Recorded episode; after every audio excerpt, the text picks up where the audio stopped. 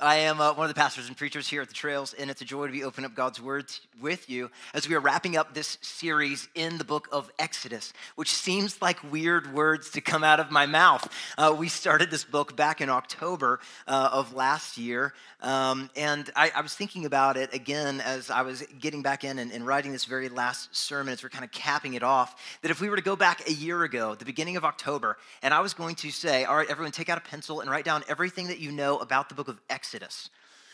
And I wonder what we would have written a year ago. Uh, probably very little practically that we might have known about the book of Exodus. Maybe the first 18 chapters or so, right? Especially the events surrounding the judgments of God against Egypt and how Moses leads them out. If nothing, you might have Charlton Heston in your mind saying, Let my people go. Uh, or like the Prince of Egypt, that might be rolling through your mind. Uh, maybe the Passover, maybe the Red Sea. In fact, um, if you would have written down everything that we know, we, we probably wouldn't have even remembered that the very first time we see the Ten Commandments is found in the book of Exodus. That might have just skipped our minds. We definitely would not have written down that there's like 15 chapters about the tabernacle uh, and how all these instructions about the tabernacle, uh, predominantly because those are typically skimmed over, right? If we have a Bible reading plan, we're like, oh, the tabernacle, yay. And we just kind of skim over that very quickly without giving a lot of time and attention to it. Though, as we've seen over the last couple of months, how rich uh, those texts are. But honestly, if you, if you would have told any of your friends, you're like, I'm going to this new church, they're preaching through the book of Exodus, they might have looked at you and said, why? The book of Exodus, isn't that one of the like, yeah, it's profitable, but it's not really important? Uh, I don't, I don't know how your preachers could like, preach through the book of Exodus, especially at the second half. Like, what do you mean you preached through the book of Exodus? Uh, and, and, you might have wondered how in the world we were going to study those texts and then understand the context and then find all those well worn paths that lead us and prepare us to the gospel, the life, death, ministry, burial, resurrection of Jesus, just as Jesus said it does. But you're looking at Exodus and you're like, I don't know how this fits into that. And, and yet it's my prayer as we are wrapping up this study that we may do so joyfully and with a greater understanding of how this wonderful book points to Jesus with every text. Some of them, as we found out, are ones that require us to go deep into the mind and to mine deeply and richly and for a long time. But as we said, there are, is gold in those hills, and we have found it week in and week out, as every text of the Bible is used by God to point to this overarching story, demonstrating God's redemptive purposes in the world. And our study has reminded us that the Bible is indeed inerrant and inspired and infallible and trustworthy and sufficient and, yes, profitable. And in our future reading and discussing and thinking about the book of Exodus, uh, hopefully this will not be the last time you ever read the book of Exodus in your entire life. Uh, but in our future reading, discussing, and thinking, uh, we need to remember, as we have seen, that the real drama of this book the real drama is not how is Israel going to escape Pharaoh. We know that because God dispatches with Pharaoh fairly quickly and fairly easily with no help of the Israelites at all. Rather, what we see unfold in this drama throughout the book of Exodus is how can a holy God dwell in the midst of these unholy people? It's kind of like we read this like, how in the world? These people are very unholy. We just spent a couple of weeks studying about their great sin against God. They hear God's voice audibly, and then they say, Let's worship this golden calf that we made. And you're like, What? And yet we've seen how we are just like them as people. And, and, we've seen how this book begins to answer the question through the covenants and the tabernacle instructions of how can an unholy people dwell in the midst of a holy God, but we're still left longing, even at the end of this book, for the coming of Jesus. And isn't it interesting that maybe for the first time, we now see references in the New Testament back to these events, and we see them with fresh eyes. Does that happen to any of you in, in, some of your daily Bible reading over the last year? You, you read something in the New Testament and just flashes back to something that we've studied in the book of Exodus, and you're like, this makes more sense now. And, and that's the aim of us walking through books of the Bible as God's people. Because it will not necessarily be what you most want to hear. It will not be the five steps of being a better dad or the 10 steps of better intimacy in your relationship, but it will cause greater joy in your life as you come to know, understand, and believe in the God of the Bible and understand how the whole Bible fits together, telling this great story of God's redemption of his people. And so uh, we ought to, uh, as, as New Testament writers uh, explain to us, we ought to do that.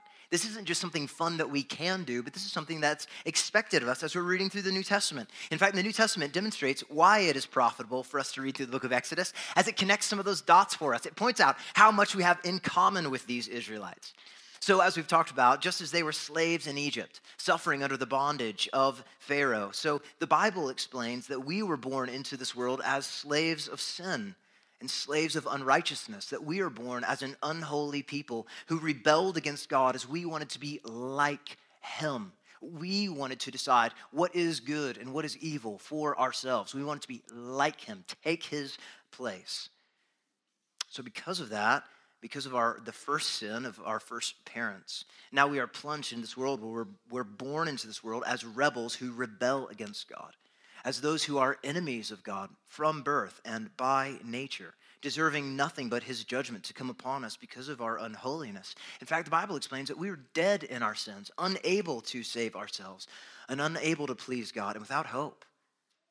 Not only that, we had a spirit of disobedience in our chests, leading us to hate the very things of God and to love sin. It, kind of like, like Stockholm syndrome right? Where, they, where you fall in love with your captor. So we have fallen in love with our sin, and we love our sin. We hate God. But God, rich in mercy and abounding in steadfast love and faithfulness, has interceded by the work of God the Spirit in our lives.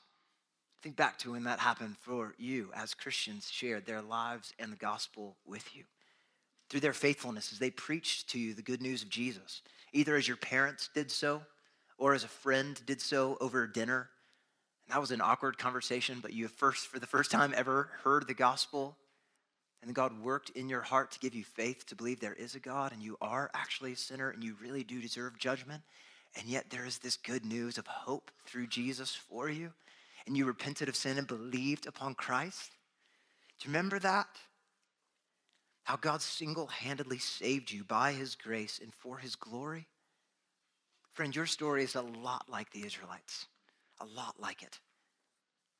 So, so, that we might, as we have been talking about, then become who we are as his people after he has liberated us from unrighteousness and sin, so that God also might dwell in our midst by faith. In us, yes, by his spirit, but also in us as a church body. It's an astounding and it's a beautiful thing that God has come to be with us. Thus, with every chapter that we have explored in our study throughout the book of Exodus, my, my joy in it, I don't know about you, my, my joy has just been increased in the gospel with every single text that we have walked through.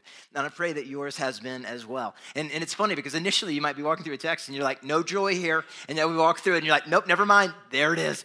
And, and this, this has been my, my experience. I pray it's been yours This has helped us see once again that though we were once not a people, now by grace and through Jesus, we all now, though we are from different ethnicities and backgrounds and languages and cultures, that we now are all through Christ a chosen race, a royal priesthood, a holy nation, a people for his own possession, that we may proclaim the excellencies of him who called us out of darkness and into his marvelous light, as 1 Peter 2 9 explains. And so, as we bring this study to a close, we have a couple of verses left in, the, in this book, uh, and they are beautiful. As we just read, we have kind of this momentous occasion where, where everything that God said and told them to do, that we've talked about over the last number of months, they do, which is like this huge Praise God. And, and, uh, and, and, as we've been talking about, this aim of God for the last year and a half, we, we see this momentous occasion, or sorry, for the almost better part of a year, where we see this momentous occasion where God really does come and dwell in the midst of his people. We've been preparing for it, preparing for it, preparing for it, preparing for it. Boom, there it was. And it, so it's here in seeing this where we see the aim of God in liberating his people is that he might dwell in their midst as his people. And that's exactly what we see happening those last uh, four verses of Exodus chapter 40. So that while they were a people living in tents, that God would have their tent among them. While they were a people on the move, he too would live in like a mobile home with them. So that whether they stopped for the night or a longer period, or whether they were on the march, the Lord himself was at the center of their lives.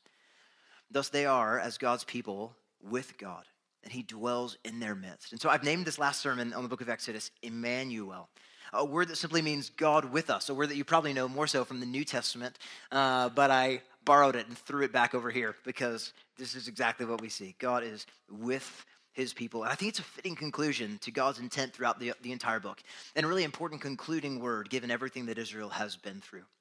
One last thing before we dive in I want you to think back to how this book began. Do you remember how this book began long time ago? My hair was a little bit darker then. Yours probably was as well. This book began with Israel serving Pharaoh. Remember that snaky crowned king over Egypt who thought that he was a god in their midst? And yet now, we, we look back and remember how Yahweh brought salvation to his people by judging Egypt, so that he, the only true and living God, might dwell in their midst as a people that they would be his people and he would be their God. And so it's seeing the end of the book. We, we know how the story ends. It helps us look back and connect the dots all the way through to see the intention of God to dwell with his people in the midst of this entire book as God leads, guides, protects his people through the cloud of his presence, and as they learn to become who they are as they subject himself to his word. Right? It's kind of like knowing the end uh, of the, the original three Star Wars, of who Luke's dad is then you read, you watch the first one, and the whole time you're thinking, I know who his dad is. Like it changes everything. Likewise, knowing God's intention to dwell in the midst of his people shapes how we view the entire book of Exodus. It's not a boring, stale, ancient, messy, dry book. Rather, it is a life giving, beautiful, wonderful book. And I'm thankful that we've had uh, time to study through it. So let's let's read our first uh, our last few verses together. And as we do, we're going to see a, the, that fitting conclusion again. Verses 34 to 38 is what we're going to be studying, uh, which is a text that comforts us and yet also perplexes us as it points us forward to a future day. Did you see anything in there that was perplexing to you? If not, I will point it out. I'm going to put a neon spotlight on it. So let's pray, uh, and then I'll show you what I mean. So, Father, again, we come to you asking that you would be in our midst as we open your word, that by your Spirit you would help us understand. I pray that you give us eyes to see, uh, minds to comprehend, hearts that are soft.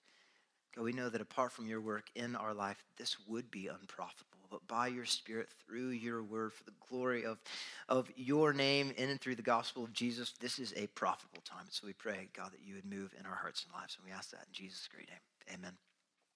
And to begin our study uh, of these last four verses, I want us to actually begin by looking at, at the very last bit of verse 33.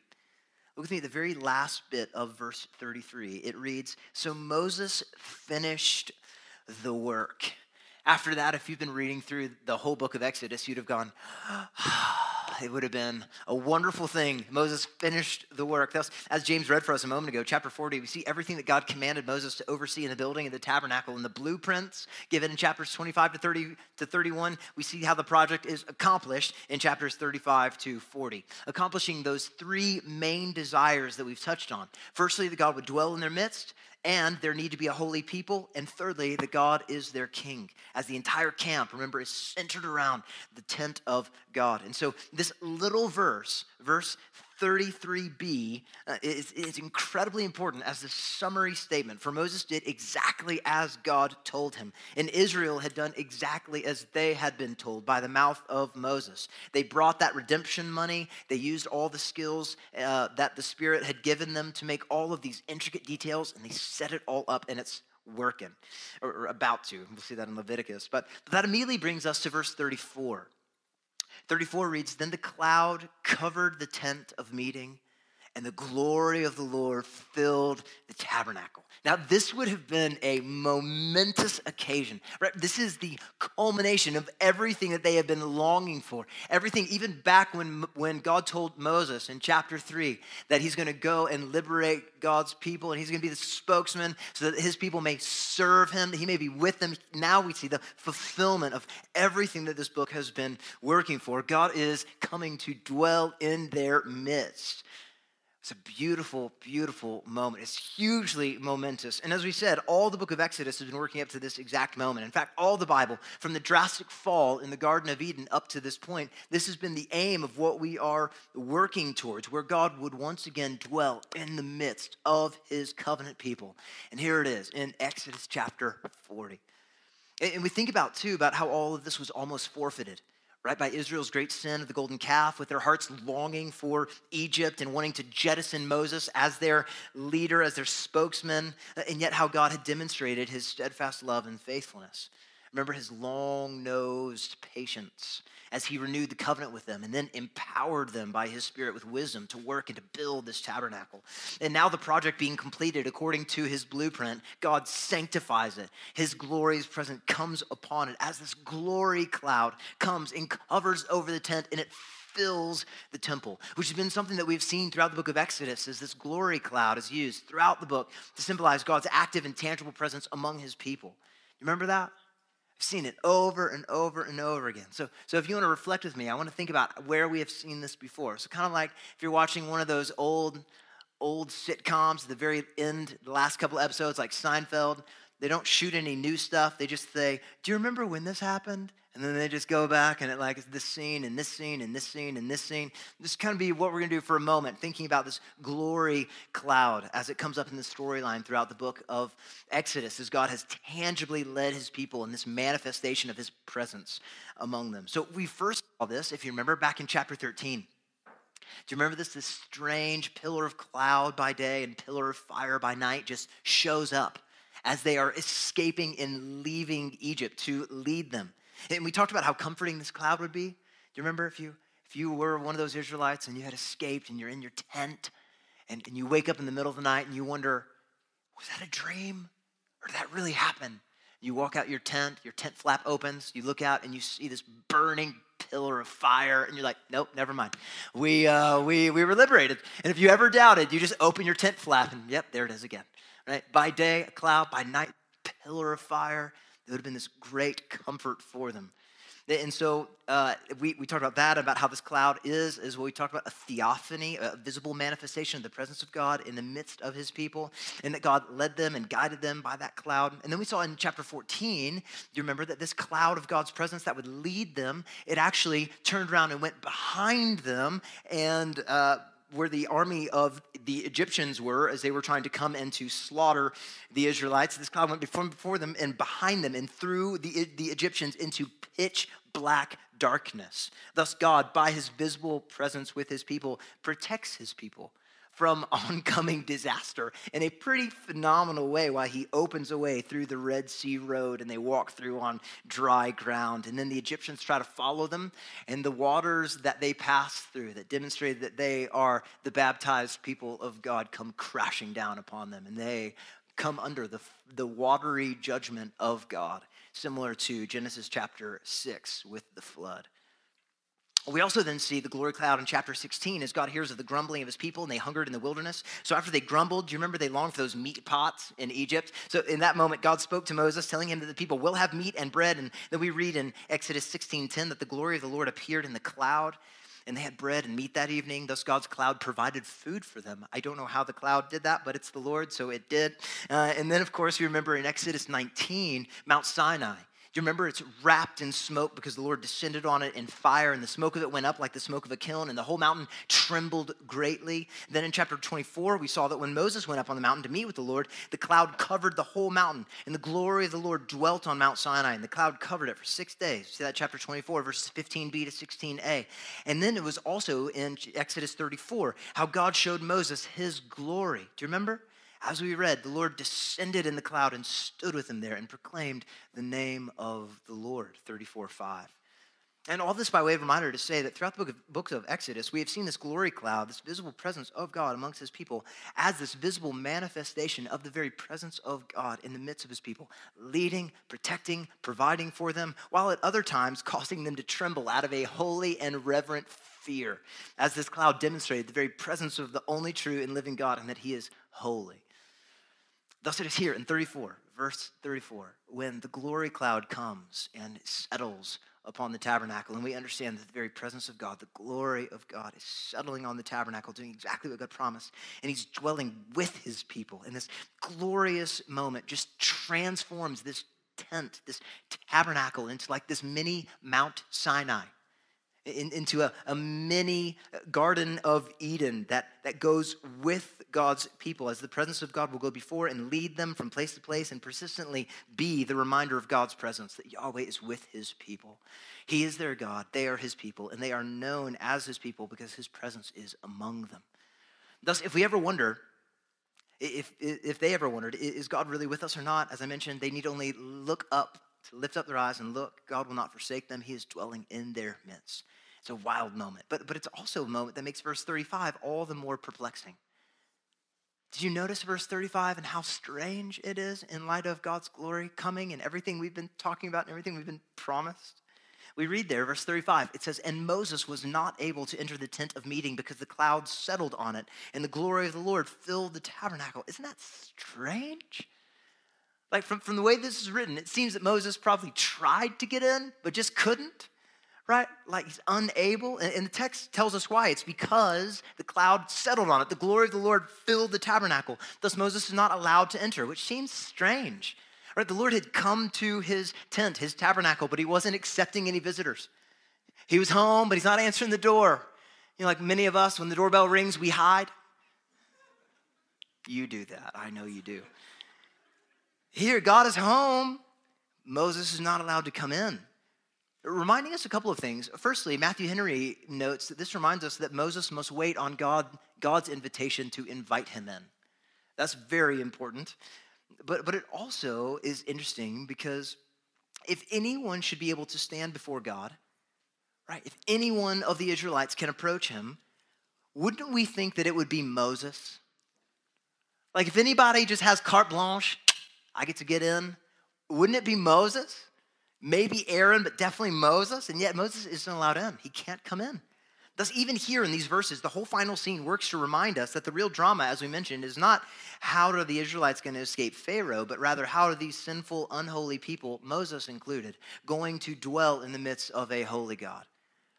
That's kind of like a really good cliffhanger in one of your most famous or favorite books or TV series. The book of Exodus ends with a very perplexing question because the book of Exodus ends, and guess what? Moses is still not allowed in. It just leaves you hanging, and you're like, what is going on? We might wonder, well, how is this entire arrangement supposed to work? I mean, didn't I just spend like 10 minutes explaining to you that God's aim is to dwell in the midst of his people, and yet now the time comes, and yet God's like, not home, come back later. And like, like what is happening? Uh, yet, yet one of the last things we read here is, he's not allowed in. It, it, and if Moses can't have access, how do the Israelites have access? And how does holy God then dwell in the midst of these people? And doesn't God actually want to dwell with his people? What is happening? And this question will not be resolved until Leviticus chapter 9. Moses is a great book writer. He gets to the end and you're like, cliffhanger. And you have to keep reading, and then you keep reading through, and you're like, why am I reading all these sacrifices in Leviticus 1 to 9? And then you get to the end of Leviticus 9, and you're like, oh, there it is. Finally, resolution. This is what we read in Leviticus chapter 9, verse 22 to 23. It says, Then Aaron lifted up his hands towards the people and blessed them. And he came down from offering, listen up, the sin offering, the burnt offering, and the peace offerings. And then Moses and Aaron went into the tent of meeting.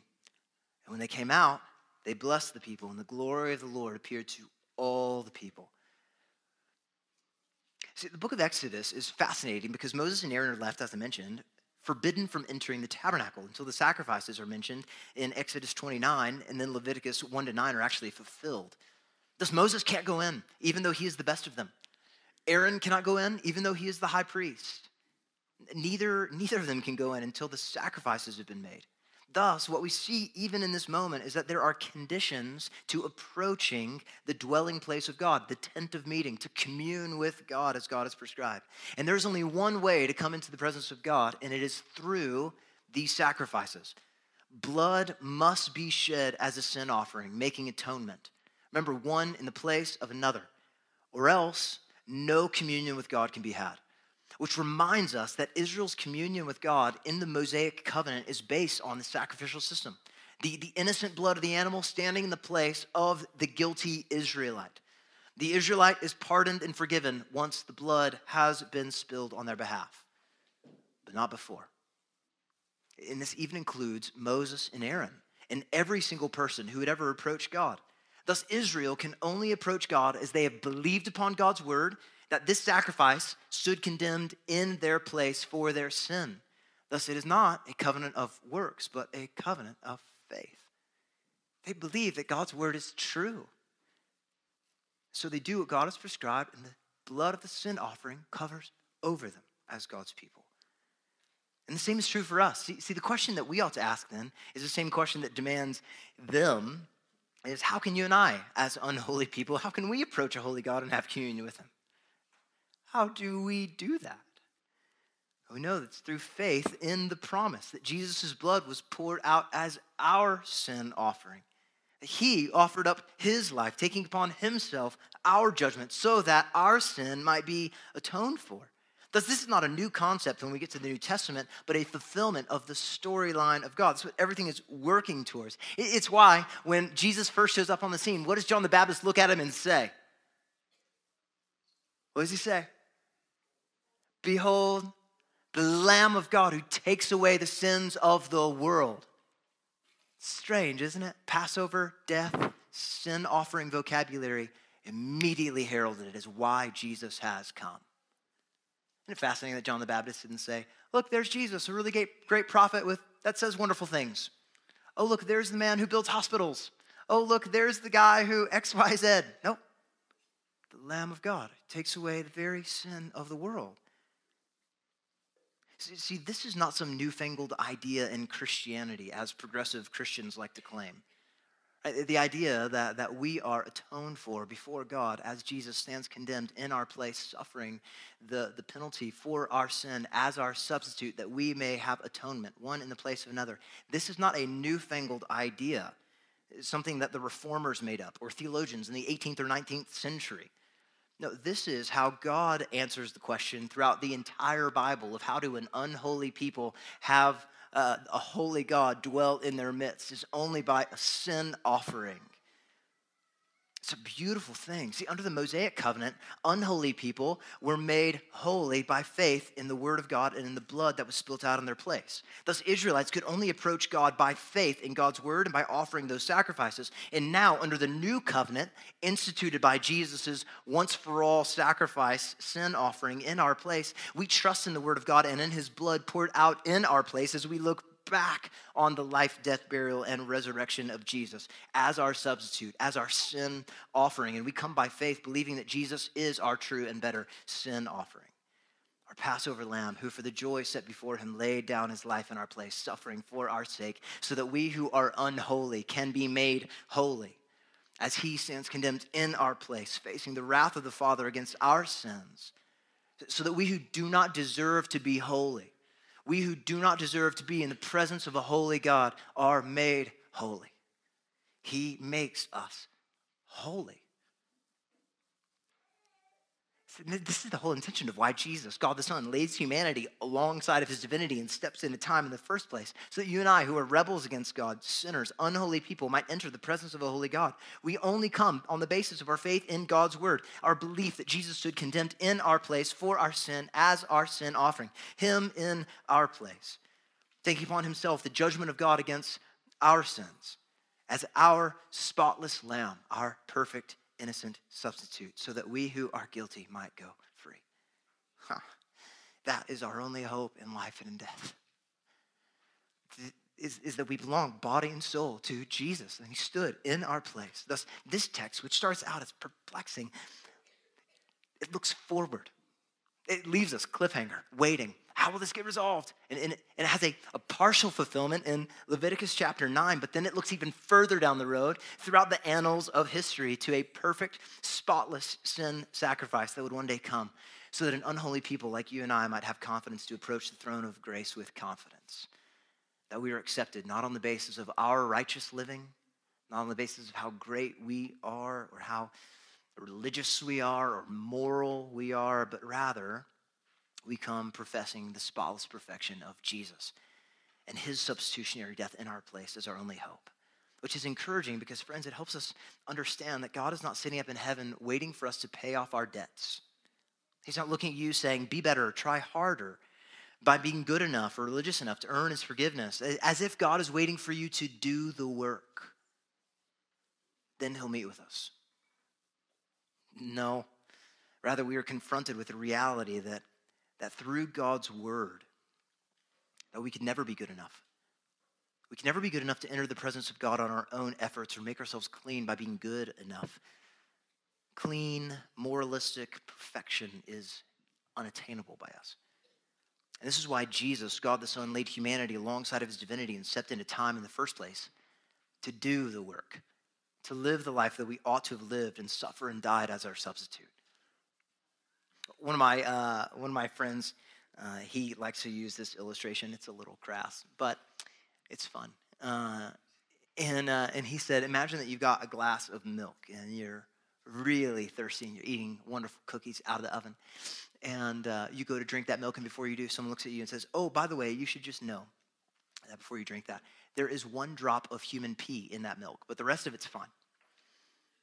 And he's like, Would you drink it? He's like, No. I hope not. I hope the answer is no. And uh, some of you parents might be like, well, I don't know, uh, maybe. Uh, it depends on how thirsty I am and if we have any more milk. But hopefully the answer is no. Hopefully it's no. Uh, and that, my, my friend, is, is what our sin does to us. You may live a life that is 99.999% awesome, holy, in accordance with God's word, and yet you are stained, and your stain ruins everything. We all need God's great kindness we all need his forgiveness and mercy because we were all stained beyond, beyond comparison. So just as Matt said, this, he said this last week, this, this Mosaic covenant was a covenant of veils. Thus, in today's text, Moses is unable to enter into the tent of meeting, to pass through the veils, because the glory cloud has settled on it. And this is, this is why the covenant that Jesus makes surpasses the covenant of Moses. Because this will never be our experience as God's people, which is good to know, brother and sister, that you you will never be forbidden or unable to enter the presence of God.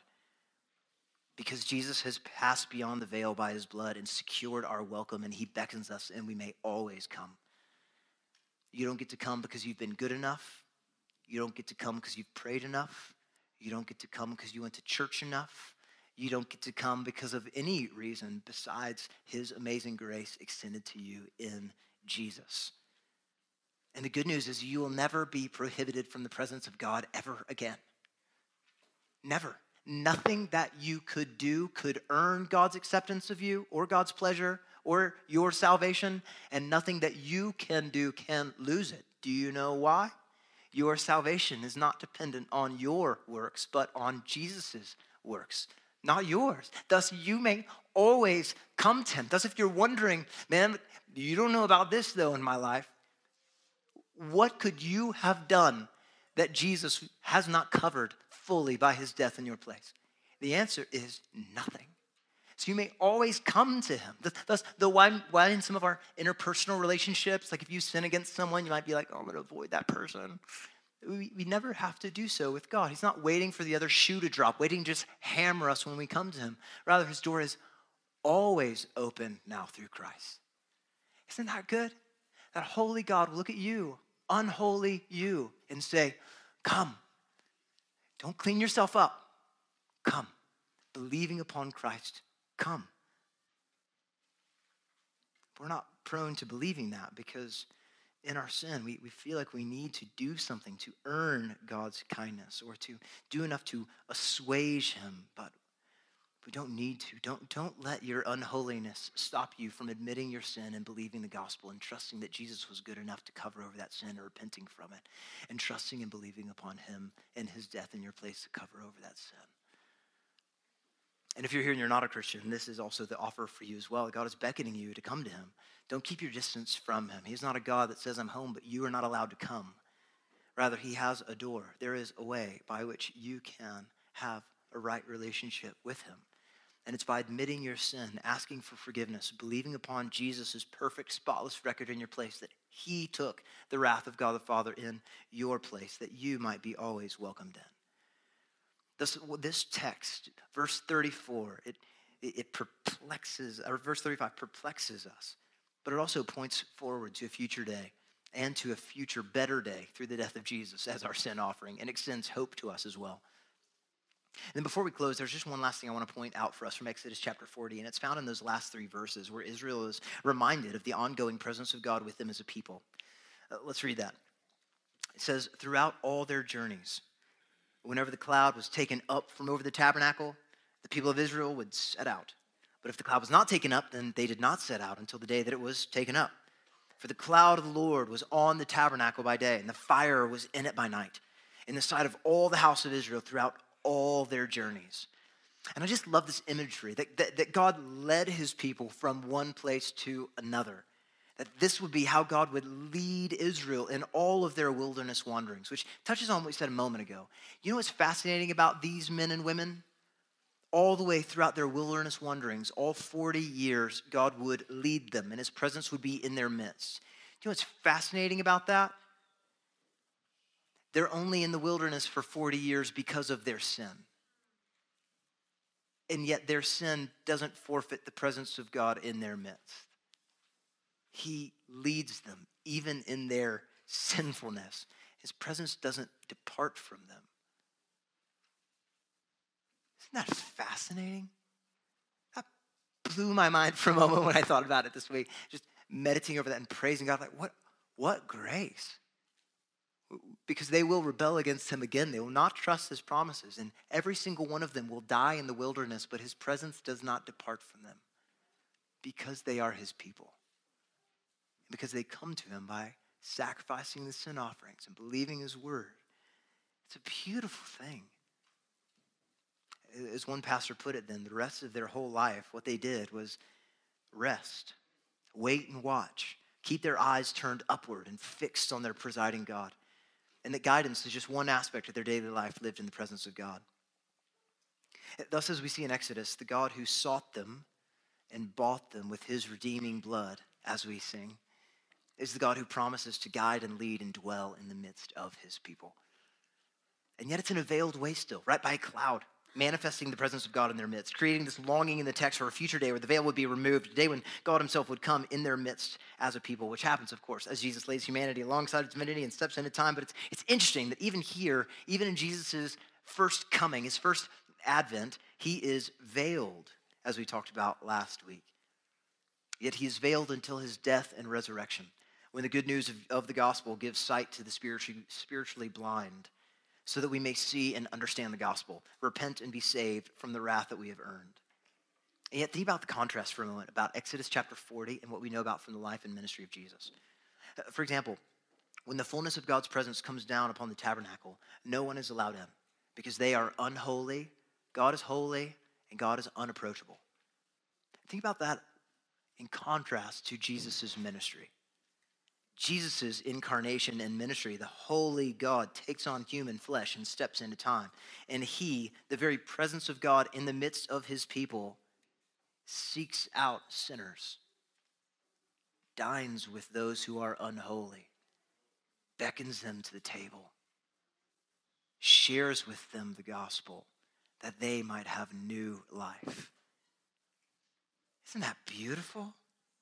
Spent time with them. He got close with them who were unholy, called them to repentance, demonstrating the Father's steadfast love for unholy sinners, just like us. Thus, while Israel has this glory cloud in their midst, leading them throughout the wilderness wanderings, we know that the glory cloud dwelt with God's people for a season, but it created this longing to have uninhibited access to God a longing that the prophets wrote about and that's fulfilled in the New Testament age as God the Spirit is given to indwell every genuine Christian, convicting us of sin, convincing us of the gospel, preserving and persevering us and empowering us to do what we cannot do, which is to live lives for His glory as His holy people. We have a few base camp episodes uh, on the personal work of God the Spirit if you want to explore that further. But, but I want us to be comforted with the wonderful news of 2 Corinthians chapter 1, verses 21 to 22 which says, And it is God who established, established us with you in Christ and has anointed us, and who has also put his seal on us and given us his spirit in our hearts as a guarantee. A word that means a down payment or an earnest. When you give earnest money, for example, when you buy your house, So the Spirit within every Christian is our guarantee that we have been purchased by Jesus, that we belong to the Father by grace and through faith. Thus, while Israel had the tabernacle and then the temple and all their splendor, reminding them God's presence is with them, right? They could go out of their tent, tent flap opens, they could see the cloud anytime they doubted and be reminded that God had not abandoned them. While they had the tabernacle, we have something greater. We have the finished work of Jesus and the indwelling of the Spirit living in us as a constant reminder that we are not our own. Rather, we have been bought with a price. Thus, which is better? What is better than a glory cloud filled tabernacle? Our very bodies, who are the temple of God, as we are filled by God the Spirit, convicted of sins, convinced of the truth of the gospel, and empowered for gospel ministry that the Father is predestined for all of us to walk in. And so, Christian brother and sister, I want you to rest assured today that God is with you. He's with you. His spirit has been given to you, and now Christ dwells with you in the halls of your heart by faith, as Ephesians chapter 3, verse 17 tells us. And he will never forsake you. In the same way that he wandered with the Israelites, even in their discipline for 40 years, Christian, he will walk with you. His spirit will never leave you, he will never forsake you. So, what we read in God's word is that the Spirit will never be taken from us. The Spirit is our down payment, our earnest. He is proof that we belong to God the Father through the atoning work of Jesus. Thus, God the Spirit is with us, and that is better than having a tabernacle that we can go to or a cloud that we may see in the sky. And we are promised that we, as the chosen people of God, as we go to and fro throughout our lives, that He will be with us in all of life's journeys until we reach the end of our days either when our eyes close in death or when Jesus' kingdom comes crashing down upon the earth and all things are made new. He will never take his spirit from us. We are his. And though we may not always feel like he is with us, maybe we haven't, I don't feel, as I mentioned, that we prayed enough or read the Bible enough for us to feel that he's indwelling us, though you may wish that you had a cloud that you could just look at God says it's better that the Spirit indwells us and empowers us. He is our earnest. So if we feel discouraged or if we feel like we've been abandoned, or maybe if we wonder how a holy God can dwell within the halls of a heart like ours, we need to look at his promises, to remember the gospel, to remember the empty tomb, to open his word and see the end of the story and be reminded as we look at our lives that the end of the story shapes how we view where we're at in the story. To remember the cross, remember the tomb, remember the gospel. We have a foretaste of this now in our lives through the indwelling presence and power of the Spirit and the promise of Jesus that we see in Matthew 28 20. Do you remember those words? They're beautiful. We read, And behold, I'm with you always to the very end of the age. if you're here and you're not a Christian, I want you to know that this is what's available to you. I mean, the bad news of the Bible, of course, is that you are a sinner, a, rebel against God and his kingdom, as you wanted to go your own way and make your own rules, refusing to submit to God's laws and wanting to be like God, deciding good and evil for yourself. And the Bible explains, as we mentioned, that, that what you've earned for this rebellion is death. Physical death in this life, but an eternal death where you'll spend eternity future suffering under the judgment of God against your sins.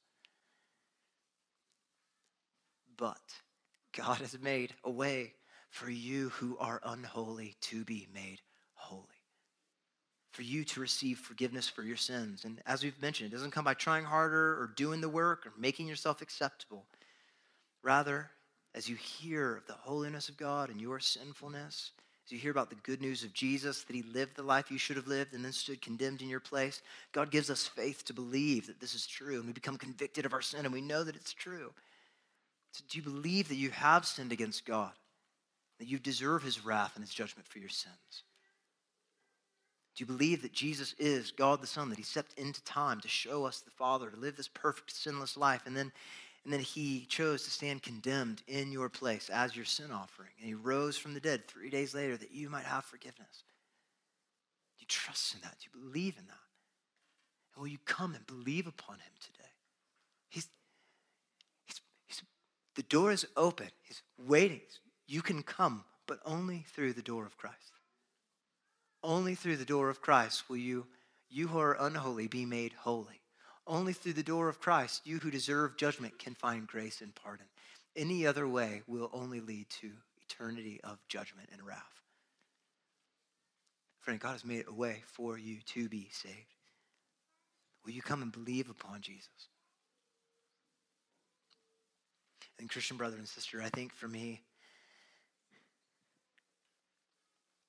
this week, thinking about God being with us is, is a beautiful reminder that we are unholy and deserving of nothing other than his judgment. And yet, because of Jesus, we can have grace and forgiveness. It means that we can walk through the dark providences of life knowing that we are not alone. God is with us. When we don't feel like it's true, He's with us. The fact remains the same. And then we have a local church, men and women who pray for us, who lay hands on us, who weep with us, who rejoice with us, who disciple us and discipline us as they walk along beside us and hold us up. We don't have strength to do it on our own. There is a wealth of comfort and joy in knowing that God is with us. That there is a never ending, never stopping, perpetual love of God for us in Christ. And what joy we often forfeit in this life when we forget those wonderful truths. That nothing can befall us that does not come through his providential hand. Thus we can rest assured that God will never leave us. He'll never leave us. Spirit is your guarantee. You have been bought by Jesus. And the Spirit is uniquely placed you in our church, brother and sister, that we might spurn one another on to love and to good works. As we use our gifts to bless, encourage, and equip one another. And then, as well, in this province, in this season, that we may share our lives and the gospel with others as missionaries in our culture. So, brothers and sisters, let us continue to become who we are. Just because we're done with the book of Exodus, that doesn't mean we get to quit becoming who we are. Rather, we get to keep becoming who we are as God's people, guided by God's word, dependent on the gospel, empowered by the Spirit, putting to death the idols in our lives, and living under the reign of King Jesus, looking forward to the promised land while spending our lives for his glory here upon the earth, that we might share with as many people as possible this good news, that they might also repent of their sins and rejoice with us in Jesus and long for the coming day. Let's pray.